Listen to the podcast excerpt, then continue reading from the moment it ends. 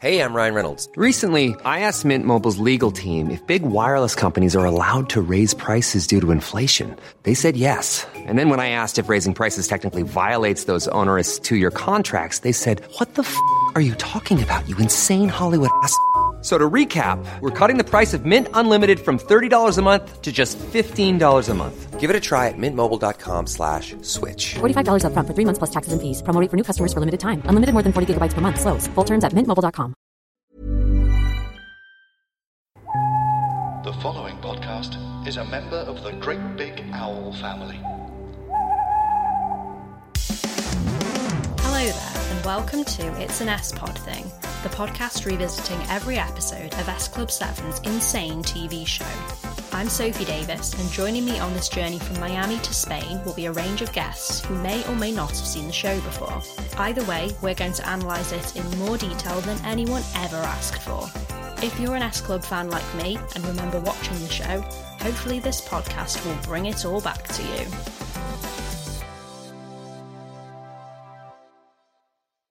So, my guest on the podcast today is Tom Beasley. Hello. Hi there. Thanks for rejoining the podcast in series three. Oh, that's quite that's quite all right. It was always good to go back into the uh, the wild and crazy world of S Club Seven.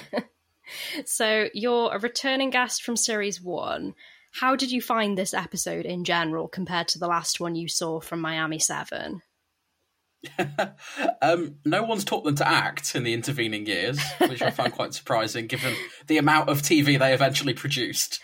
They didn't have the time, Tom. They were too busy making a TV show to learn how to act in it. yeah, I think you might be right. I do think that they're more confident now compared to series one. I think you can tell in like the outtakes at the end that they're having a bit of a laugh, aren't they? Whereas Miami Seven didn't have any outtakes, and I can imagine that's probably because they were just terrified the entire time of learning their lines. Yeah, I did enjoy the outtakes. I thought that was a nice little addition. Um, I always like those sort of things, particularly when you've watched something and it's almost anti-comedic when you're watching it because the, none of the Yeah. jokes land. It's always nice to see that at least they were enjoying themselves. Yeah, they had fun making it. By now, they're like, it's series three, starring in a TV show is just everyday life for us. Let's just have a laugh, let's mess around. Yeah. So today we're talking about Hollywood 7, episode 4, which is called Doing the Deal, and it aired on CBBC on the 18th of October 2001. Now, this is quite a significant moment in the show because after 33 episodes of not trying particularly hard, S Club 7 finally get a record deal. After the minimal effort they've put in, it's finally happening for them. And the episode starts with a meeting where their manager Dean basically tells them they need to get a record deal ASAP or the management company is going to drop them. Uh, he tells them, "Oh, there's there's something important you need that you don't have," and Paul goes, "Yeah, yeah, I don't have a, a six foot tall blonde supermodel girlfriend for some reason. I mean, I don't know why." And they're all like, "Shut up, I, th- I think, yeah, well, my instinct with that was that it was probably the goatee. Yeah. Paul has some interesting looks in this series. I don't know what happened in the run up to Hollywood 7, but yeah, the sort of bleached blonde tips of the hair, the earring, I can't remember if he had that before or if it's just more obvious now. The little Oh, goatee, is, the inc- incredibly baggy clothes. Yeah, it's so weird. You've got like all of the rest of them who are looking like really glam and really like ready to be Hollywood stars, and then he just sort of looks like a divorced dad on a holiday. It's got a bit wrong. Oh, Paul. Maybe this was him like having a bit of a crisis in the run up to him leaving next series. That was it. Yeah, that that was what drove it. He just saw himself in Hollywood Seven and went, "Jesus Christ, what have I let myself in for?" Oh, Paul. Yeah, because a lot of them are in these quite sort of early 2000s fashions, but whereas someone like Rachel Stevens can just sort of pull off anything, some of the other guys, it's just like, oh no. but Dean is really kind of dragging everything out. He says, a band without a record deal is like a car without wheels, And at this point, I was like, oh, that's why you've been holding a toy car for the entire scene. because when he says that, he takes the wheels off it. Yeah, I sort of wrote down to ask you: Does the boss guy always gesture with a car when he's talking? yeah, this is not in character for him. There, there was an episode a few episodes ago where he there was a whole thing about him wearing lots of nicotine patches, and that has not come up since. well, maybe he did it. Maybe he quit. Maybe he quit yeah. as well. yeah, it was all wrapped up nicely, maybe. and then he says it's like a fish without a fin, and he goes to sort of grab a live goldfish out of a tank in front of him, and the band are all like, "No, no, no!" Yeah, he's fully about to mutilate a fish in front of S Club Seven. It's it was quite a, quite a start to the show for me. Really, I was I was massively struggling. yeah, it, the plan is that he's going to send their demo out to lots of record companies and see if anyone bites. Uh, and they ask him, "What if no one bites?" And he's like, "Well, let's just say a band without a record deal is like a band without a manager." So the stakes are high, I mean, imagine if they just lost everything at this point and the rest of the series was just them back in the UK with dead end jobs because they failed.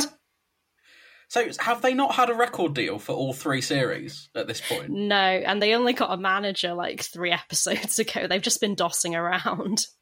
So how have they been funding their journeys to America? With rubbish little jobs, basically. They haven't even gone back to the UK at all because they can't really afford to. so they've just been kind of doing random jobs. In the previous series, they were living in a house basically rent free because they just never paid the rent and the landlord just was too sort of airy fairy to actually push them for it. So they've been very lucky so far. And even in this series, they've only got a manager now due to luck because Tina stopped him from being mugged. and that's how they got a manager, basically. Very strange. Because that's how it works in the music industry. You stop a manager from being mugged and then basically say, hey, you owe me a favour, sign us. Sounds about right. Yeah, so Dean is quite odd in this episode. He's giving them quite mixed messages because he kind of scares the band with this ultimatum that they have to get a record deal. And then two seconds later, he's like, Welcome to your fancy new house. Because they move in, don't they? And the management company is basically paying for it. But he kind of says to them, Oh, it's just for a month, and then we'll see how it goes, see if you've got a record deal within the month. So there is a proper time scale within this episode. Yeah, I don't know what sort of rental contract they're able to sign for just a month. yeah, they're all very pleased with the house. It definitely looks more sort of grown up than all the places they've lived before. Uh, my personal favourite was they lived at one point in a house on an earthquake fault line for like two specials, and then they sort of moved out off screen, and it's never been mentioned again. Just, I want that house to come back. It was massive, really empty and echoey. So obviously ideal for a filming, and all the sound was brilliant. Uh, yes. just really echoey and like the the reason they gave for it being so cheap was because it was on an earthquake fault line. So every now and then, in the middle of a scene, there would just be like an earthquake, and they'd all be sort of jumping around the room, like, "Oh no, what's happening?" like that one scene in Mary Poppins where they have to hold on to all of the things when the uh, cannon yeah, goes off. Basically. Rachel says to Dean, We used to think you were a real pranny, which is a right throwback. You're right. So I, I wrote this down because I had no idea what the word was that Rachel had said. I'm pretty sure it's Pranny, and I, I when I looked at because I remember that at the time, and like I did look it up, and apparently it's a combination between Pratt and Fanny. Yeah, because I thought at first she'd said Fanny, and then I rewound yeah. it to try and work out if I was right, and I still, t- up until right this second, I've had no idea whether I was right or not. I, I vaguely remember hearing it before, but I don't know. I think that's a word that's definitely just it. Maybe it was around for a few weeks at that time, and then like in schools, and then it just went, and no one's gone back to it. S Club Seven were trendsetters for about five minutes, maybe. so they've settled in, and they're sitting around talking about what will happen if they don't get the record deal and Paul is horrified by the idea that they might have to get proper jobs. Um, John sort of goes into a lengthy description of what a proper job is like, and Paul is sort of screaming at him like, "That's not going to happen, is it?" And he's grabbing John's arm in terror. Look, I'm I'm quite mean to Paul, but as a freelance journalist, I really identified with Paul in this scene. it was like, what? I have to get a regular job and work nine to five. I can't do this. Yeah, he, John's saying stuff about like, oh yeah, you have to be in for nine. You have to laugh at your boss's jokes. He says something about you have to put money into the coffee kitty, which seems quite specific to like maybe one office. yes, it's bizarre. But Paul is Paul is worried um, and I love how John is like, you know, well, we've done all we can. We just have to wait now. It's like, mate, that's all you've been doing for this entire show. You've just been waiting around, hoping that something good will happen. This isn't like a change of pace for S Club 7, just waiting around doing nothing. And here it is, just like Dean and Machine promised. Wow. I've rented the house for a month. If we get a deal, you can keep it. Oh, if not, yeah. This is the nearest to a Hollywood lifestyle you'll ever get. Oh. You know what, Dean? We used to think you were a real pranny. Really? That's not good, is it? And you find us this beautiful house, restore our car. You really are a top bloke. Oh, thanks. I think. Woo! Now, this is what I call luxury. Don't get too used to it, it might not last long. I can't believe he's going to dump us if we don't get a record deal. If we don't get a record deal, we don't need a manager. Why not? Because there won't be any S Club 7 and there won't be any point. Yep. Then the only thing we'll be looking for is a new career. What, you mean a proper job? yes, Paul, a proper job. You know, where you have to get up at seven and leave by eight and be there at nine. Where you have to wear a suit and you have half an hour for lunch and you eat the same flavoured sandwich every single day and you have to laugh at the boss's jokes and put 55 pence into the coffee kitty and then just hope that no one catches you playing solitaire on your computer. Stop, wait, wait, don't say any more. You won't let that happen. It's not going to happen, is it? We don't know. There's, there's a whole, there's a riveting montage of them waiting. yeah, in different positions. And John has got a sort of soldier's hat on at one point. I don't know if that came with the house. There was a moment where I thought, is, is this just going to be the episode? It's just them sitting around. it pretty much is, because I mean, the subplot that comes up in a bit is basically just them waiting around, but in a more confusing way. Yes. Yeah, we find out they've been staring at the phone for about 14 hours because it was 10 a.m. before and it, it's now midnight. Uh, yeah, I was very confused because the lighting in their room hadn't changed at all. No. They're like, it's midnight. I was like, is it? yeah, and Hannah sort of walks in, doesn't she? And like, I hadn't noticed that she wasn't there until that point. Um, but I guess maybe that's a bit of a twist. They haven't all been waiting there all day because Hannah has actually been out with someone called Charlie, who is very significant in this episode, but we've never met him before and we probably won't. Um, I'm sure we can imagine though, because literally every male love interest in this show looks the same.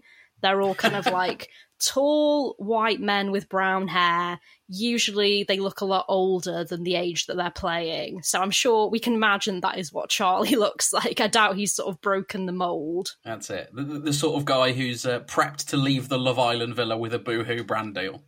Yeah, definitely. That that's who we've got in our head as Charlie.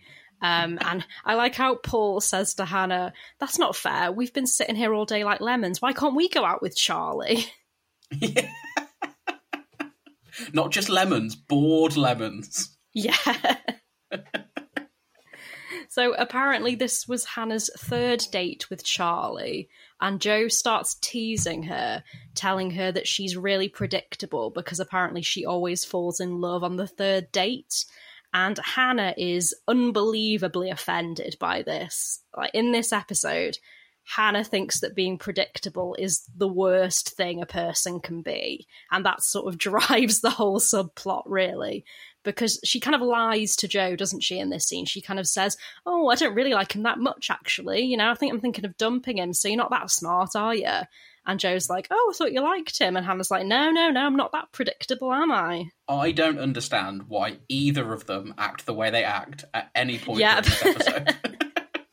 yeah, when the feud starts, we'll discuss this because I it was one of those things where the first time I watched this the other day, I thought one thing was happening, and then it turned out it was something different, and it was almost like a, a big twist. Like I had to go back and rewatch all of the scenes, but it wasn't a twist; it was just confusing. it's just it's a baffling subplot, and, and it's one of those things as well where I think at one point I kind of switched off for a minute. And when it came back, I felt like I'd missed about 20 minutes of exposition because I was like, why are they doing this? It's definitely got that vibe to it where you're sure you've missed a scene. Maybe there was a deleted scene where it was all so much clearer. Maybe. So Hannah doesn't want to be predictable, therefore she says to Joe, "Oh, I don't actually like Charlie that much." Um, and then she's all like, "Oh, I bet you think I'm going to go to bed now, but I could do anything." And then she just goes to bed. well, so they're talking with Bradley about this, and Bradley says he's going to go to bed. And the way he says he's going to go to bed, which is he, he says, "I'm going to shoot the sack." I didn't even that didn't even register with me.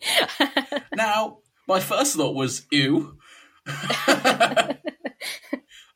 I've just never heard that phrase before, and I, I, my immediate thought was incredibly unpleasant thing to say to two women. I think I was already in a state of some confusion at this point. That didn't even register with me as something that was said. So I'm trying to understand the dynamic between Hannah and Joe here. Bradley's irrelevant in this scene. I'll just not even listen to him. No, I'm going to try it later when my other half comes home. She doesn't know I've been watching this, so I'm just going to say I'm going to go shoot the sack and see what she says. she will be horrified. and she would be right to be horrified it's an awful thing to say. And then, sort of carrying on this whole "Oh, Hannah's so predictable" theme, there's a brief scene the following morning where Paul is looking at horoscopes in the paper, and Joe is like, "Oh, I can predict the future better than that," and she then sort of accurately predicts everything Hannah is going to do when she gets up and comes into the kitchen. And again, Hannah is outraged by this. She's like, "I'm not predictable at all." Um, the day is then gone. We cut to the evening where Hannah is waiting for Charlie to pick her up, but he's late. And Joe at this point is like, Oh, yeah, I forgot to tell you. He called earlier and I told him you weren't interested anymore. Oh, and he's asked me out as well. And uh, I said, Yes, you don't mind, do you? It's so. It's such a curveball. And yeah, this is where I was so baffled because, yeah, I don't know about you, but when I watched this the other day, my assumption here was that Joe was joking. Like, Yes, I 100%. assumed, yeah, because I assumed that, oh, Charlie just hasn't shown up for some reason. Maybe he's called the house earlier and maybe he's told Joe to pass on a message to Hannah and she's forgotten. And now that Joe's remembered, she's kind of teasing Hannah and being like, oh, well, you said yesterday that you didn't like him. So I told him that on the phone, like to get her to admit that she actually does like him. That's what I assumed was happening here. But it's not a joke at all. Joe has literally done what she said she's done. She's stolen Hannah's boyfriend. Even the way she delivers it is like it's a joke. Yeah. It's very strange, and I was like, I, I, I immediately assumed it was a joke because if it's not a joke, it's a psychotic way to behave with your friend. Yeah. It's so bizarre. Like you told me, like you told me you weren't that bothered by your boyfriend, so I broke up with him for you and then went on a date with him. Because yeah hannah is like she just assumes that joe is telling the truth and that that's what starts this feud between them throughout the episode. And yeah throughout the whole thing i kept expecting there to be a reveal at some point where joe would be like of course i didn't really do that you muppet. I was only joking. But it never Yeah. happens. Joe has literally told hannah's boyfriend on the phone that she doesn't like him anymore and then started going out with him herself. Unbelievable. It is. It's properly psychotic behaviour. what, what is her motivation? Because when hannah said the previous evening oh yeah i don't actually like him that much joe didn't seem to be buying it did she No, and it's not like she said, "Oh, I quite fancy him. I, I, I might ask him out." yeah If, if anything, Paul was the one who was most interested. yeah paul should have taken that opportunity Definitely. Maybe Charlie's into goatees. We don't know. I just love the fact that we never even see him as well. Like, may, maybe he is really attractive, and that's why Joe's sort of gone for it. But it's she doesn't seem that bothered either about him. It's like it's so bizarre. What is her And that's motivation? why, in this and that's why it feels like a joke because Joe doesn't seem to like fancy him and doesn't seem bothered. She's just done it to mess with Hannah, and not even in a sort of teasing way. She's done it in a really horrible way. Just really mean and hurtful. So annoying. I've waited in all day for the news about the record deal, and now I've waited all evening for Charlie. Charlie? Yes, he's late. Yeah, I forgot to say he rang. Oh, and? And I told him that you wasn't that bothered and that you wanted to dump him. You did what? Well, you've got to ring him. Tell him that you were wrong and that you've made a mistake. It's too late. I think he's seeing somebody else. Already? Mm. Who? Well, he's kind of asked me out. I mean, you don't mind, do you? Very funny. You are joking, right? Well, no, because you said you didn't want to be with him anymore and that you wanted to dump him. Yeah, because you kept saying I was so predictable. And you are. Oh, yeah? we'll predict that. I'm gonna get you for that, you little squirt. That's so not funny.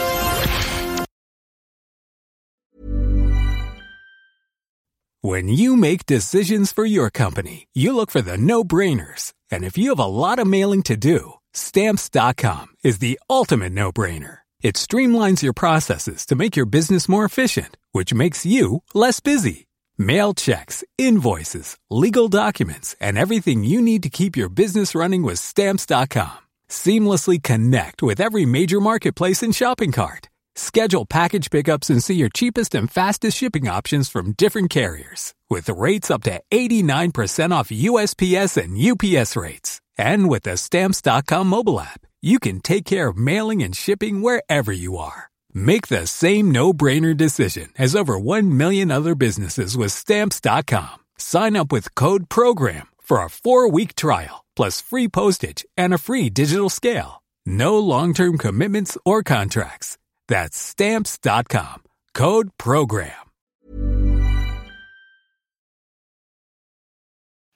Um, this scene ends with Hannah pouring a whole milkshake over Joe's head and saying, predict that, which I think is quite justified knowing the actual truth of the situation. The first time I saw it, I was like, oh, that's a bit harsh. It's just a bit of a laugh. But it wasn't a laugh, it was deadly serious. But ha- Hannah should be angry about the fact Joe stolen her boyfriend, not about the fact that she's predictable. It's Yeah. such a weird, and I think that's why we both assumed it was a joke because Hannah doesn't seem angry about that. She just doesn't want to be predictable. Yeah, and when she tips the milkshake over Joe's head, Joe's kind of, she says, I'm going to get you for that. But she's kind of like laughing. Yeah, and like all the pretty much all the pranks are quite silly pranks, and I assume that's just because it's a show for children. But at the, at the time, I was like, well, these pranks are all quite low level. The way you'd prank someone if you were just having a fun game of pranks or whatever, not if they'd stolen your boyfriend. And, it's honestly, it, this storyline just really confused me from start to finish. It's oh, it's so. And then we get because you get Joe like fourth wall breaking, looking down the camera when she pulls Hannah out of bed. Yeah, that was weird. Yeah, the first prank is that she, like, sort of pulls Hannah and her mattress out of bed and dumps her on the beach. And before she does it, Joe gives a little cheeky smile to the camera. like it's a proper like hidden camera prank show or something. And There Hannah two is or three clearly times. There were two or three times in this Yeah. episode that Joe looks down the camera. You'd have thought after three series, someone would have told her. and Hannah's clearly a very heavy sleeper because she doesn't wake up. She does. She just wakes up in the morning and is like, "Oh, I'm on the beach." I mean, she could have been murdered.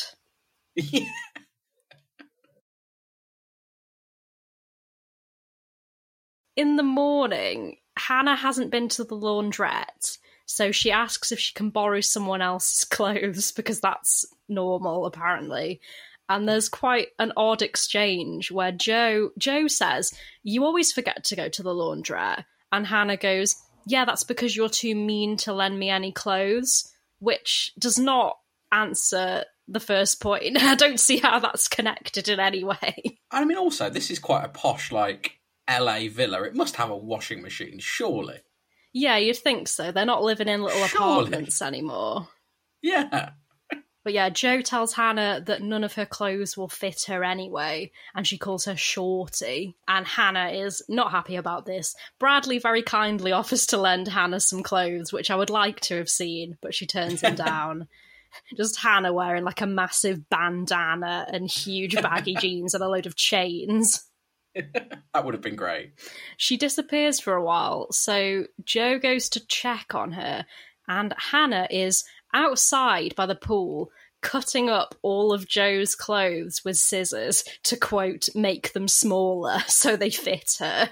And and she's doing it with like a psychotic smile on her face. Like like like there's no jeopardy in this situation. They're supposed to be going to a meeting, not pranking each other. Yeah, literally the other six are just sitting on a sofa waiting for Hannah to get ready and she's by the pool cutting up all these clothes. And I love how when Joe goes up to her, she's using the scissors and she's making a noise that's kind of like nyan nyan nyan nyan. nyan. It's Yeah. like, I'm gonna I'm gonna do that from now on when I'm using scissors. And obviously, obviously, Joe isn't happy. She's like, "What are you doing?" And to be fair, I've seen Joe angrier than this. I think I would have been more angry than this when someone Well, was it. like cutting up all my if- clothes. Yeah, I don't know if any of the emotions are sincerely held because I just I have there's no escalation. I don't know. She's just kind of like, "Oh, why have you done that?"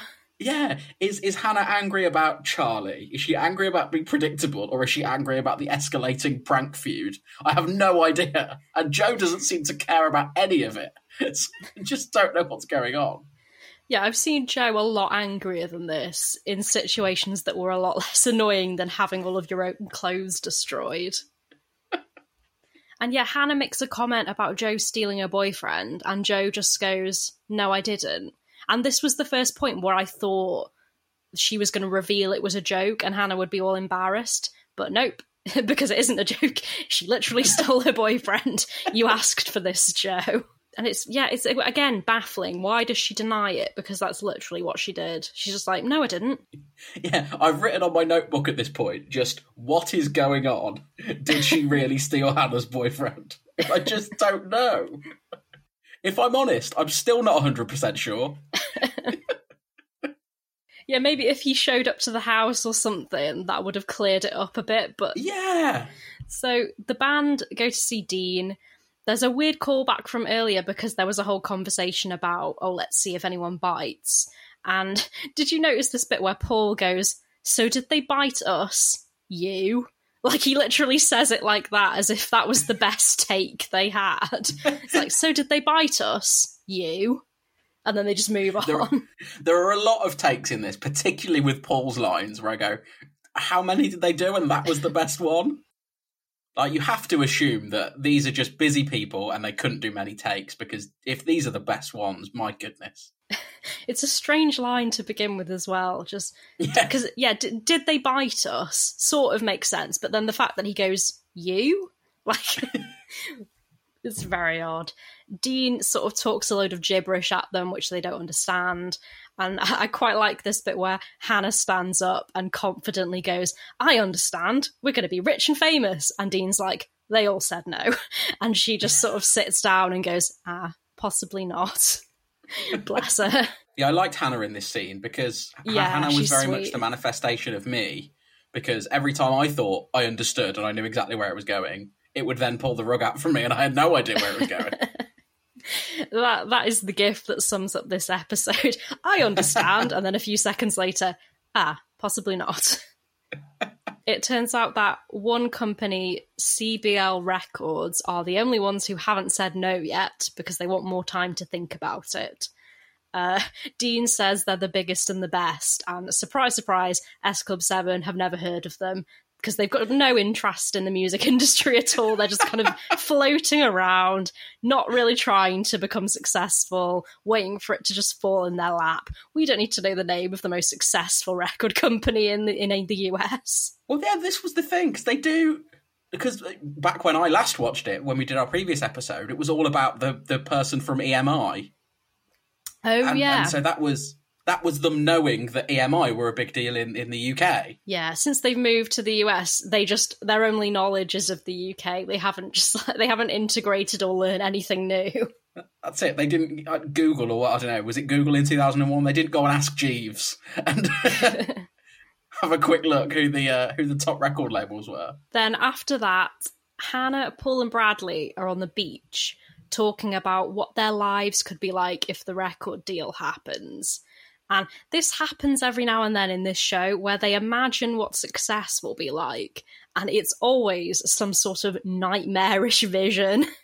like, without fail, it's something just ridiculous. In this one, Bradley is imagining that Hannah will have loads of plastic surgery. so he's talking to a sort of Pamela Anderson looking woman on the beach, isn't he, with Hannah's voice dubbed in. Yeah, is this a trait of Hannah's in any way that this would be how we'd expect her to act if she she got money? No, because um, after the sort of fantasy sequence, she's like, I wouldn't be like that. And Bradley and Paul are both being like, yeah, right, mate. Yeah, as if it's just this accepted fact that as soon as a woman gets money, that's the first thing she's going to do. Poor Hannah. And I love how after that scene ends, Bradley he's talking to this woman and then he like looks at the camera and is sort of smiling and nodding in a sort of pervy way. Yes. like he's pleased with this surgery that Hannah's had. Yeah, as if oh, I can't wait to be rich, so that Hannah's going to go and get fit. What? What? Oh dear. Great message. From- I mean, from what we can gather, from what we can gather, Hannah is having no problems with the boys. So Yeah. But when they get successful, though, that's when she's really going to hit her stride. She's going to become. I think I looked this woman up and she's like a Playboy bunny. it's just it was so strange to me because the scene, like, there's no. It doesn't mean anything. There's no like. It doesn't create any conflict between them. It doesn't create anything that pays off later. The scene ends almost immediately. There's no like story benefit to this weird scene where we just assume that the first thing Hannah will do is go out and look like Pamela Anderson, and, and it, so it doesn't tell us anything about Bradley. It's so weird. Because, yeah, sometimes they have a fantasy sequence where they're like, oh, what's going to happen when we're rich and famous? But, like, you see every member of the band. But here it is literally just had uh, Bradley imagining what Hannah is going to be like specifically, and then the scene's over. Very strange. Hannah then arrives home and is like, I nearly just got arrested out there. And Joe goes, What for? Being small, annoying, and in a public area? Burn. They're all obsessed with Hannah being small, but it's not really that obvious. I looked up how tall she is, and according to Google, Hannah Spearritt is five foot four, so she's taller than I am. so I am like Have hideously have you ever small. been arrested for being small in a public place? no, Joe would clearly be horrified by me, though. I'm far too small to be in S Club 7. but she's been arrested. Well, she hasn't been arrested. She's, she says she's been nearly arrested because someone has cut out the bottom of her jeans so you can see her underwear poking through. And she sort of turns around to reveal this. And Rachel and Tina get to deliver their like one line in this episode each, and are like, "When are you going to stop this stupid feud? It's really childish." But Joe and Hannah aren't interested in stopping it. They're going to escalate it because they're like, "You ain't seen nothing yet." Tina, Tina gets a few lines early in the episode where she's like, "John, stop asking me about the time." She's just Hermioneing for Yeah. John the whole f- first half of the episode. Yeah, isn't there's a bit later on, isn't there, where she starts like strangling him because he keeps asking what the time is. Yeah, that's weird. And John gives it the full like throwing his head back and forward, yeah, like she's killing me. yeah, like Bart Simpson and Homer. Yeah. So this is where we get a whole montage of pranks. Uh, Joe puts a sort of millipede in Hannah's bed. Uh, she also puts a tarantula in the bed, but Hannah sees it and is like, "Oh, Yeah, who who are their like prank suppliers? They seem to be able to get access to all manner of insects. So much green slime. I wouldn't know where to buy green slime. yeah." It's like in their shoes. It gets dropped on Hannah's head when she comes out of the bathroom. Just buckets of green slime. I, I do wonder whether it, was just in the noughties, slime was just easier to come by, given it was on every children's TV show. Yeah, you could just buy crates of it and just sort of dunk yourself in it. That's it. Yeah. Although isn't slime quite big now? Like it's a sort of a YouTube or TikTok thing where people are like making slime, but I don't think it's in vast quantities like this. It's more like some pretty glittery slime. Yeah, that's it. I think it's. I, I think that's sort of artistic slime rather than this, which is just like like Saturday morning TV gunge. Yeah, it's almost like a sort. It's like a liquidy consistency, isn't it? Because Joe shoves her foot into a shoe, and all this green slime just bursts out of it. Yeah. Um, Hannah also washes her face with some soap, and it makes her skin go a sort of greyish black color. And she, she definitely should have noticed earlier than she did because she's literally Yes. like an inch away from a mirror, and she suddenly opens her eyes and has an entirely grey face, and is like, "Joe." Like I don't. I don't at any point know whether they were sincerely upset by these pranks or not. Because again, it's like from scene to scene. Sometimes Joe's having a bit of a giggle, like when she, even when she's the victim of a prank, she's giggling Yeah. a bit, and then in the next shot, she looks furious. Yeah. It's like nobody told them this. Maybe this was the culmination of like two different plots about pranking, and they've just smashed them together and didn't change any of the expressions. But it all sort of goes a bit too far, doesn't it? Because Bradley gets caught up in it.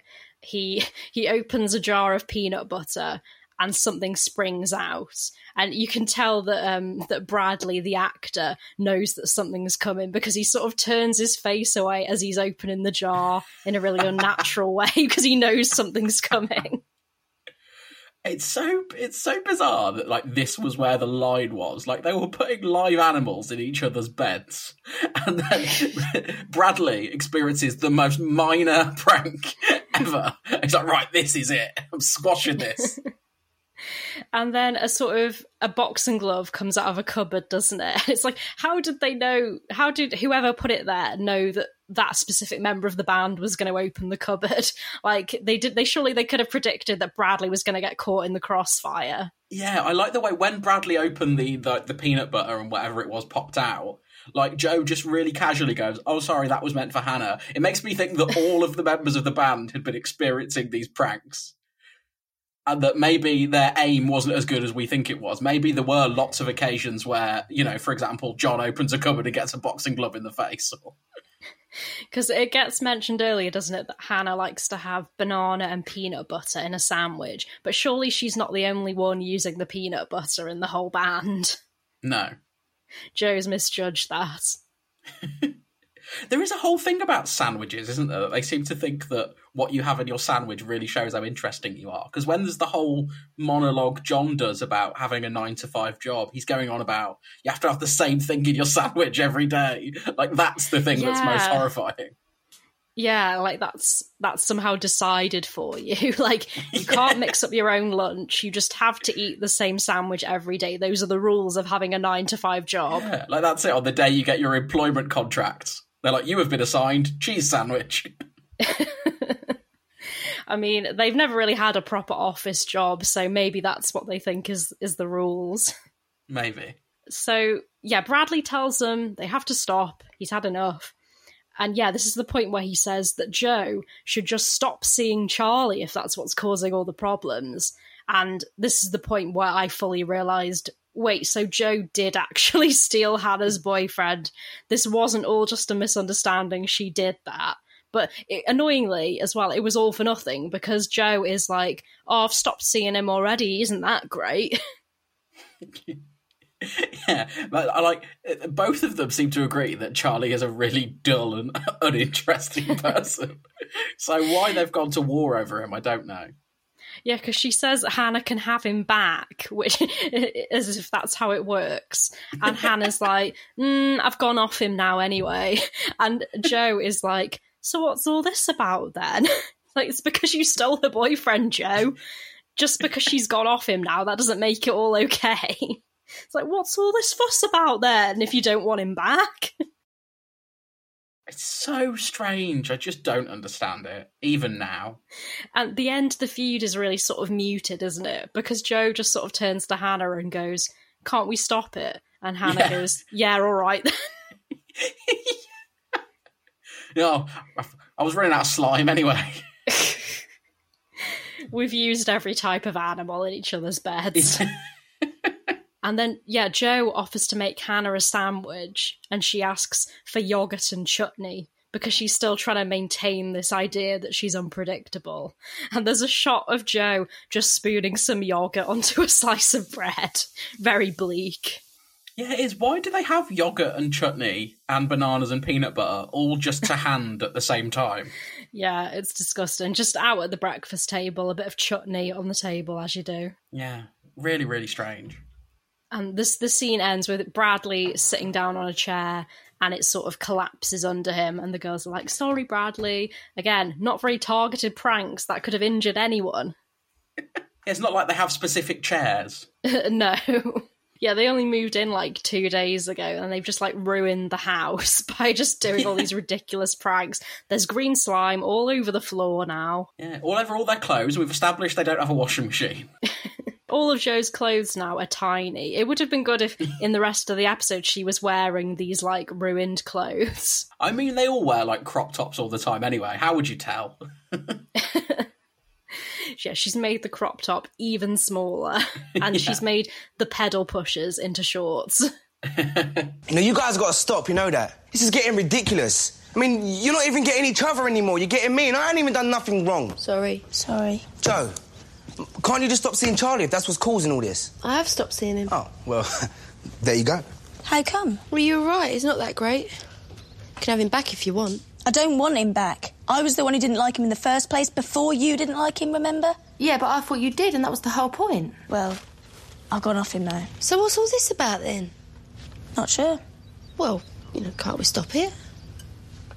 All right. Thank goodness for that. Do you want a sandwich? Yes, go on then. So the band gets summoned by Dean again, and obviously they're hoping for some good news. Uh, this is the bit where Tina starts strangling John to try and calm him down somehow.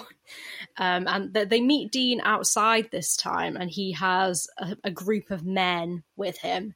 He tells the band that CBR Records have said maybe, and Bradley launches into this rant where he's like, Those airbrain men in suits don't know what they think. We don't need them. And obviously, the men with Dean are from CBL Records. So Bradley's embarrassed and tries to turn on the charm. Luckily, it doesn't really affect anything, though. Imagine if that, like, lost them the deal because Bradley was an idiot. Who does he think those men were? Just some hangers on. Did he think like Dean had just bought some of his mates for an ice cream or something? Like what? what did he think? They're mostly wearing like big suits as well, aren't they? They're clearly like official looking men. Oh, Bradley. But yeah, it, it doesn't really have an impact on anything. No, it has It- literally no impact on anything. I, I wouldn't hire them if they'd said that to me. Yeah, it turns out they've come to this meeting because they want to see the band in action before they make their final decision. Uh, so they're going to watch a rehearsal that they're going to do for a, a gig that's apparently coming up. Uh, thankfully, the band bring out the big guns and they perform Don't Stop Moving. First time in this show, still a banger. Yeah, I, I looked up this song and yeah, it is, it's their biggest selling single overall. And this is a throwback. Apparently, it knocked uh, Survivor by Destiny's Child off number one in the UK. and then they got knocked off by Geri Halliwell, It's Raining Men. Uh, but then a few weeks later, they went back to number one again. What a time for the UK singles chart. what a time to be alive! Yeah, it was. It was the the UK's seventh biggest selling song of the year. I, I read that apparently Bradley said he was quite nervous about like taking the lead vocals in this song because he thought the fans might not like it. Oh, Oh, I mean, it's really and, like it's it's one of their best songs. So I was quite pleased because I'm Yeah. you know, like it's it's because I don't watch most of these episodes. Obviously, it was quite luck of the draw what song I was going to get. So I was quite pleased I got like one of the big, like you say, one of the big guns. Yeah, and I, it would have been annoying if like they were like, right, we need to impress this. Everything's riding on this one performance, and then they just did like an album track or something. Yeah. No, I, I really enjoyed it, and like, it is, I, I think it's nice that Bradley gets lead vocals on "Don't Stop Moving." It makes it one of the more interesting and like different songs. Like, we're very used to seeing Joe get lead vocals on almost everything. Yeah, it's really good. And I, I like how we get occasional shots of Dean dancing supportively, like he's Yes. um, Amy Poehler in Mean Girls. Yes, He's like, you go, guys. I've also written down John takes any chance he'll get to do the worm. Um, and Bradley does a little bit of break dancing as well, which I don't think I've seen before. He's uh, he's obviously stepped up. He's like, right, I'm the lead in this song. I need to learn some break dancing moves to get those out. that was good fun. I I liked the music in this episode because I like uh, because the theme tune for this series is "You," which is Yeah. I think is like a really underrated S Club Seven single. Yeah, I think they released it after Don't Stop Moving, and Mm. yeah, it, it's definitely um, it's not as well known, but yeah, it's quite sort of upbeat, isn't it? I think at this Yeah. point, this is their third album, and I think they've kind of said before that it's the album they're proudest of.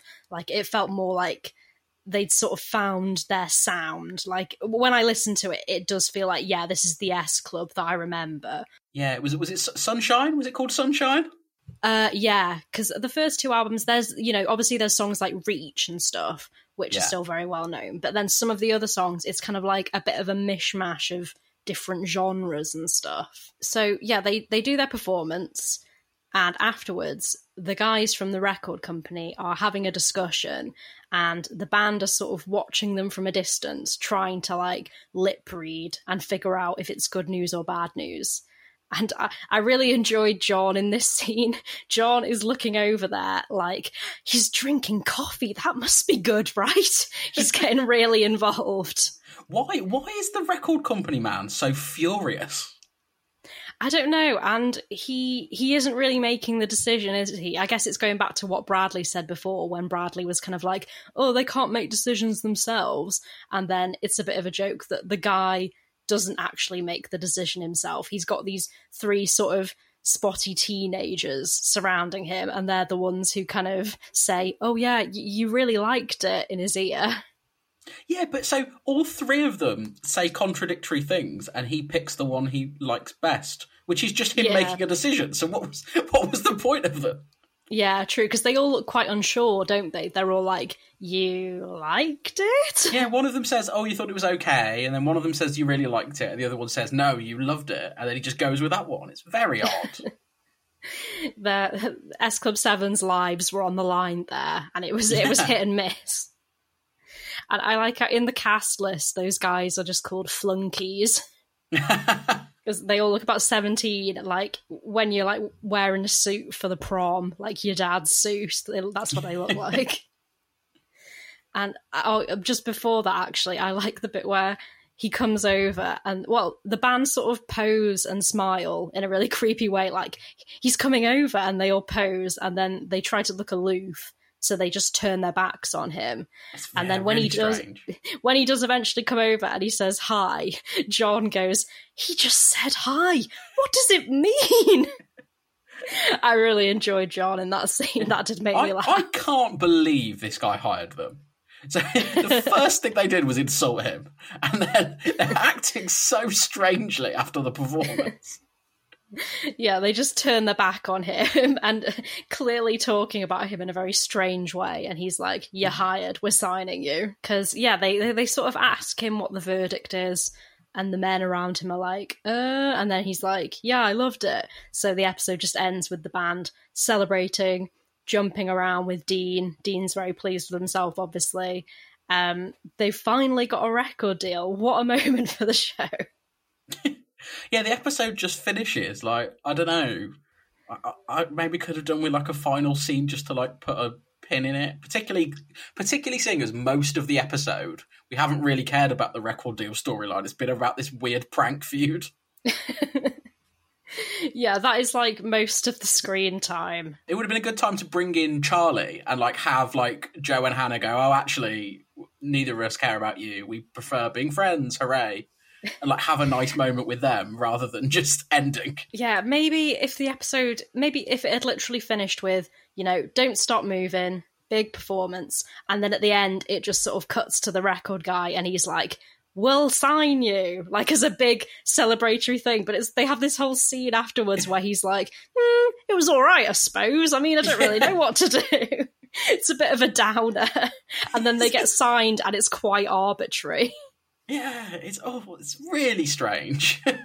so any any final thoughts at all did you have any other notes that we didn't get to I don't think so. Just sheer confusion, really, for most of this. Yeah, it is. It's very confusing. Like I said, I watched it the first time, and my perception of what was happening kept changing. So then, when I rewatched it, I was like, okay, now I know what's happened. It'll make more sense, and it doesn't. Yeah, I think like in a lot of these shows, which are like uh, star vehicles for like a musician or whatever, what you do is you put the musician or the band in, and you surround them with really competent actors.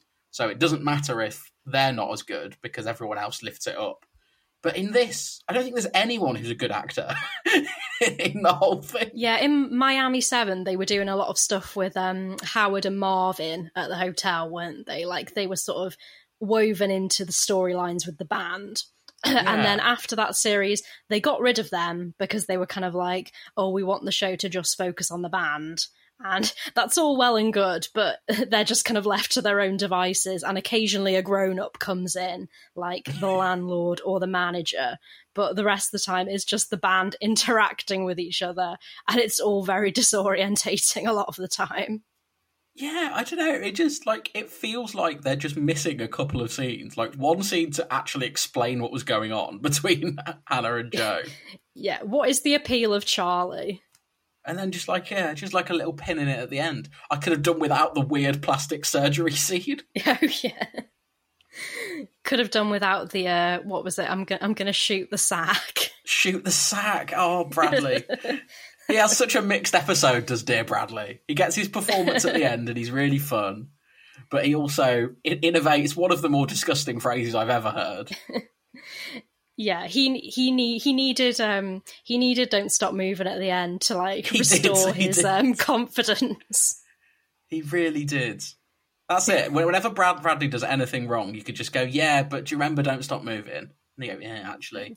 That's one of the best things the band ever did. So You can say shoot the sack as much as you want, Bradley. I, I hope I never hear anyone say it again. I'm gonna I'm gonna keep well I'll I'll keep an eye out if anyone says it in the show from now on. I've got a feeling it was a one off, but we'll have to see. I I have the same feeling. Same with the word pranny as well. Yes. So before we finish, where can people find you on Twitter? And is there anything like your podcast that you'd like to plug? Yes. So, um, yeah, uh, my freelance journalism stuff, you can find all of that uh, via my Twitter account, which is uh, Tom J. Beasley. I vigorously self promote everything I do over there. Um, and uh, yeah, it would also be great if you could support my podcast, which is Everything from Nothing, the Waterloo Road podcast. I have picked a different niche TV show from the noughties to focus on. We go through every episode of Waterloo Road, the BBC's school based drama from the noughties. Um, we've also had some interviews with cast members, which is really great. We've got a Patreon page with extra content, all sorts of stuff going on. Uh, it's a lot of fun as I express my fandom of the show, and my co host wonders why I've dragged him into this whole thing and why we've been doing it for over a year now. um, but yes, it's a very fun podcast. Um, you can search for it on all of the podcast platforms, or you can follow it on Twitter or Instagram, where it is Waterloo Road Pod. Thank you for listening to this episode of It's an S Pod Thing. It was edited by Alex Blondek with music by William Kitchener. If you enjoyed the podcast and want to let us know that we're your number one, please subscribe and leave us a good review.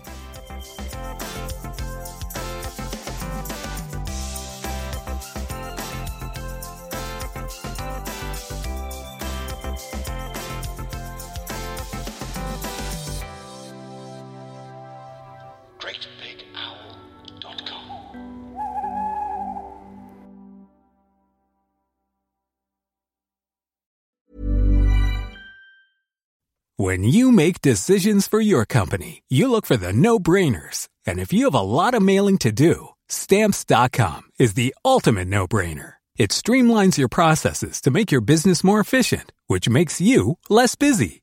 Mail checks, invoices, legal documents, and everything you need to keep your business running with Stamps.com. Seamlessly connect with every major marketplace and shopping cart. Schedule package pickups and see your cheapest and fastest shipping options from different carriers. With rates up to 89% off USPS and UPS rates. And with the Stamps.com mobile app, you can take care of mailing and shipping wherever you are. Make the same no-brainer decision as over 1 million other businesses with Stamps.com. Sign up with Code PROGRAM for a four-week trial, plus free postage and a free digital scale. No long-term commitments or contracts.